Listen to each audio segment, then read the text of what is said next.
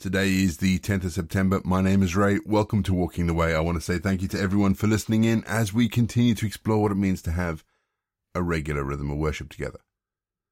And if you're joining us for the first time, let me explain that each episode follows a simple pattern of prayer, scripture, and music. It's really simple. You'll pick it up as you go along. But let's start today's episode with our opening prayer. Let's pray, shall we? Eternal God, whose signature we see if we dare to look in the creation of the universe. Help us during this hour to look and listen for your handwriting and your voice in this place amongst these people.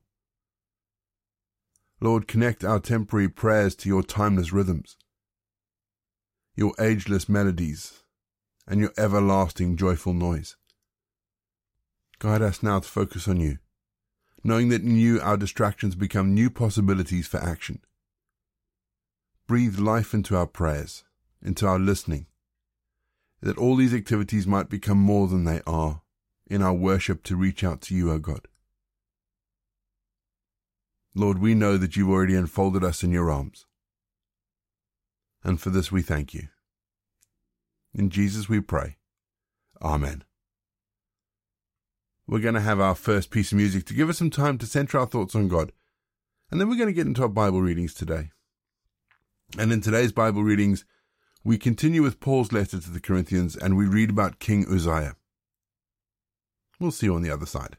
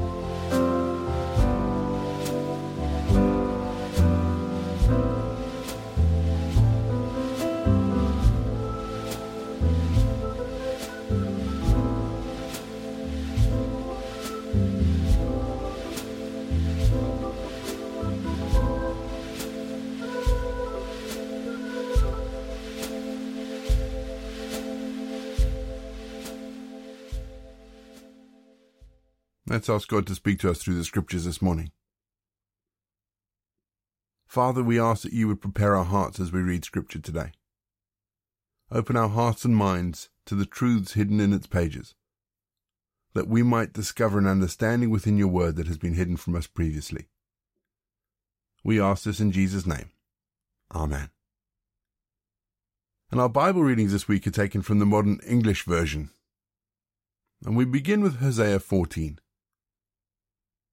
Return, O Israel, to the Lord your God, for you have stumbled because of your iniquity. Take your words with you and return to the Lord. Say to him, Take away all iniquity and accept that which is good, and we will offer the fruit of our lips. Assyria will not save us. We will not ride on horses.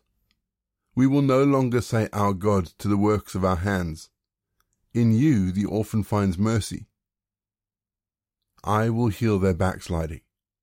I will love them freely. For my anger has turned away from him. I will be like the dew to Israel. He will grow like the lily, and shall strike his roots like Lebanon.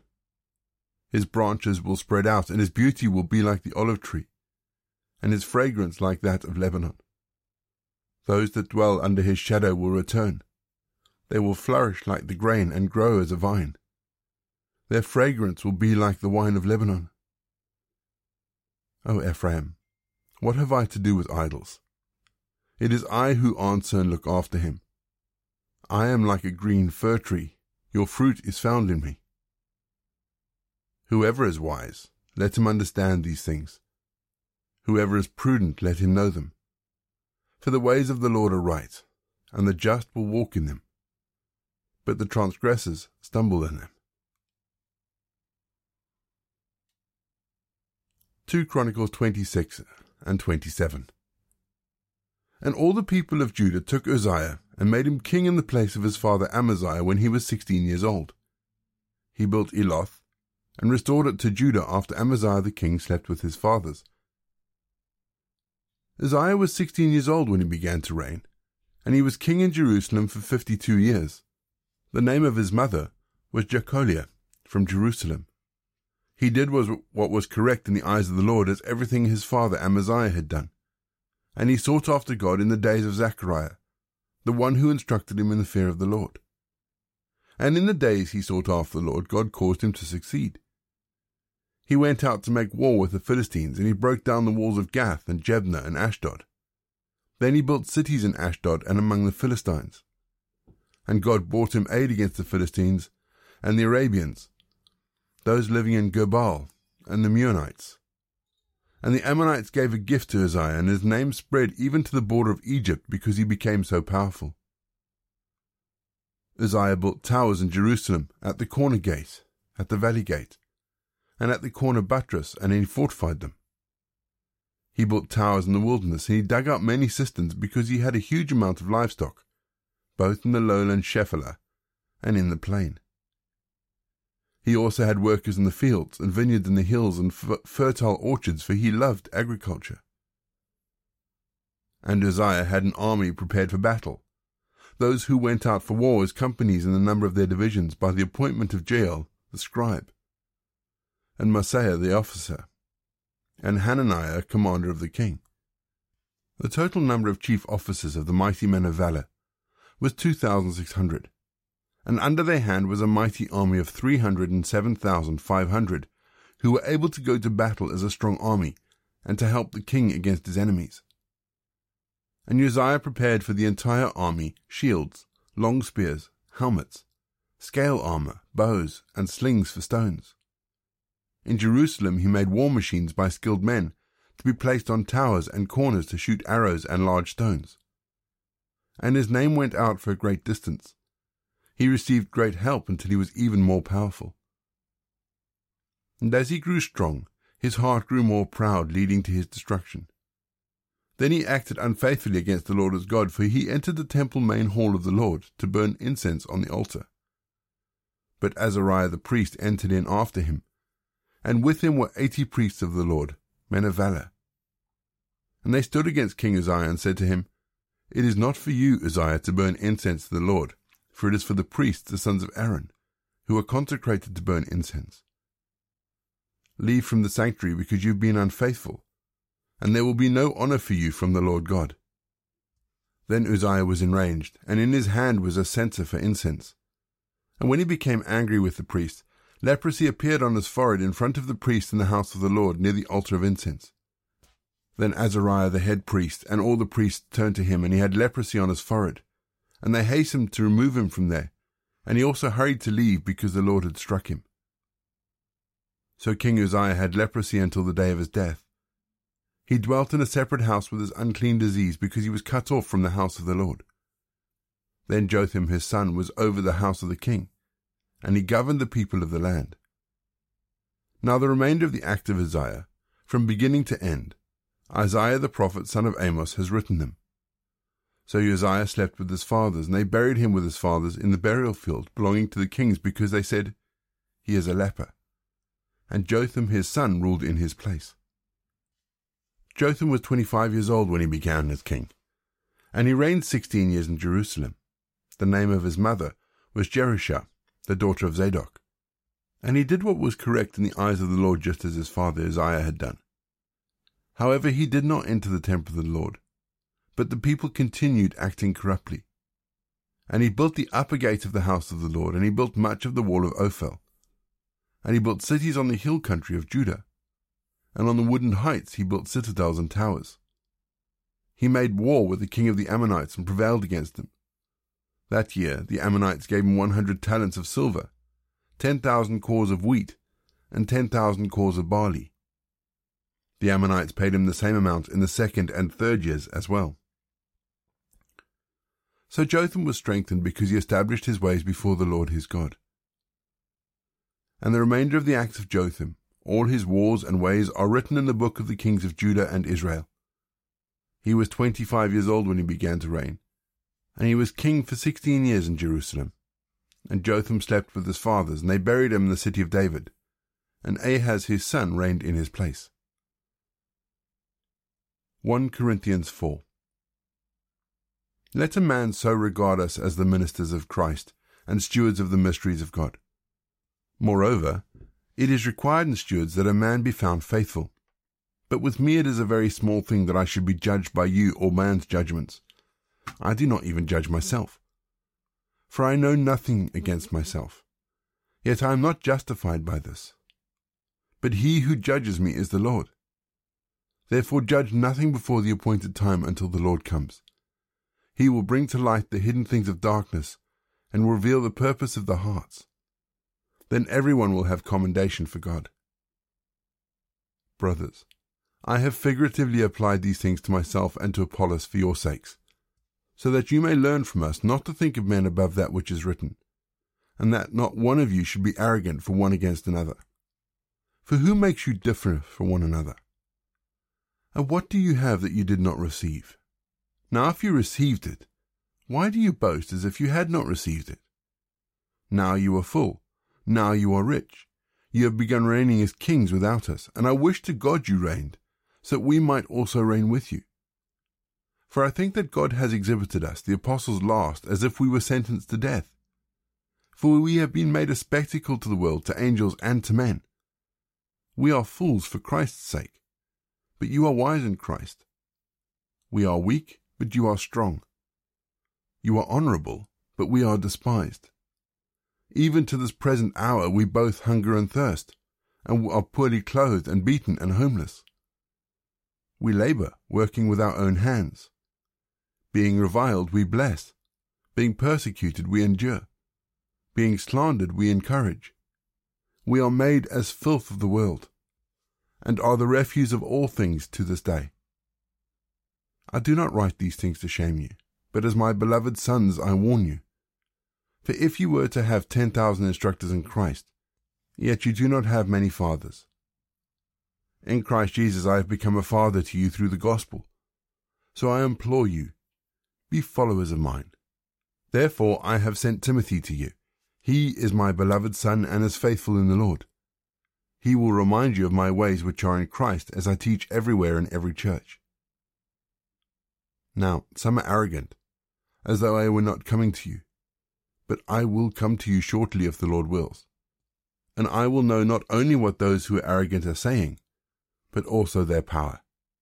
For the kingdom of God is not in word, but in power. What do you desire? Shall I come to you with a rod, or in love, and in the spirit of meekness?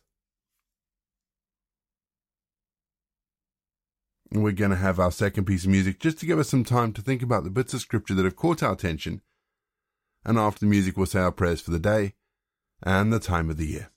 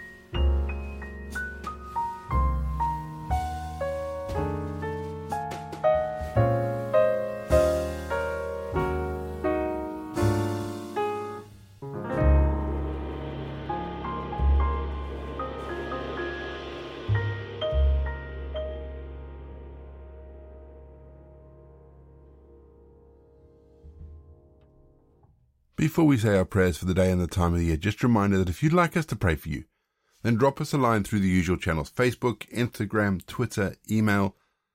If you check the show notes for all the contact details, the links are there. If you click the link, they'll take you through.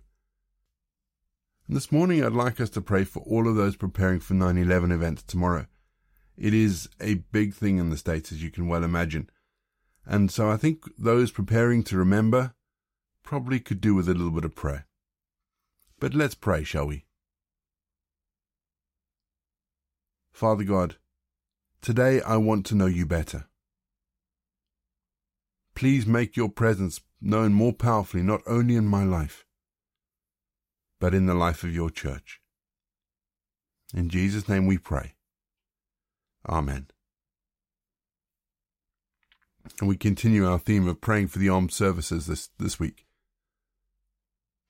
Our most gracious God and Father, we thank you for your presence and love which helps us to endure through difficult times. We thank you for the peace that you give us, your peace, that can exist within us, even when all around us there is no peace. And as much as you comfort us, Lord, we pray that in an even greater measure you will comfort the family and loved ones of those who have fallen. Be for them all they need you to be just now, and pro- continue to provide for them in every way in the days, weeks, and months ahead as they face life without their wife, husband, father, mother, or child. Finally, Lord, we pray that you will bring real peace to our countries, that we can rest in safety and comfort and not have to send our sons and daughters into harm's way. Bring to us, we humbly ask you, the time when parents don't have to grieve the loss of their children killed in war. Hasten the day when spouses don't have to say goodbye to their loved ones because they serve their country. Provide for us, dear Father, a world where children do not have to grow up without a father or mother because of the evil that envelopes us. Go with us now, Lord, we pray. Please don't let us soon forget our comrades, family, and friends who have fallen. But help us to honor their sacrifice through our lives lived for your glory. Amen. And we say together the Lord's Prayer. Our Father in heaven, hallowed be your name. Your kingdom come, your will be done on earth as in heaven. Give us today our daily bread Forgive us our sins as we forgive those who sin against us. Lead us not into temptation, but deliver us from evil. For the kingdom, the power, and the glory are yours, now and forever. Amen. And the grace of our Lord Jesus Christ, the love of God, and the fellowship of the Holy Spirit be with us and remain with us now and forevermore. Go in peace to love and serve the Lord.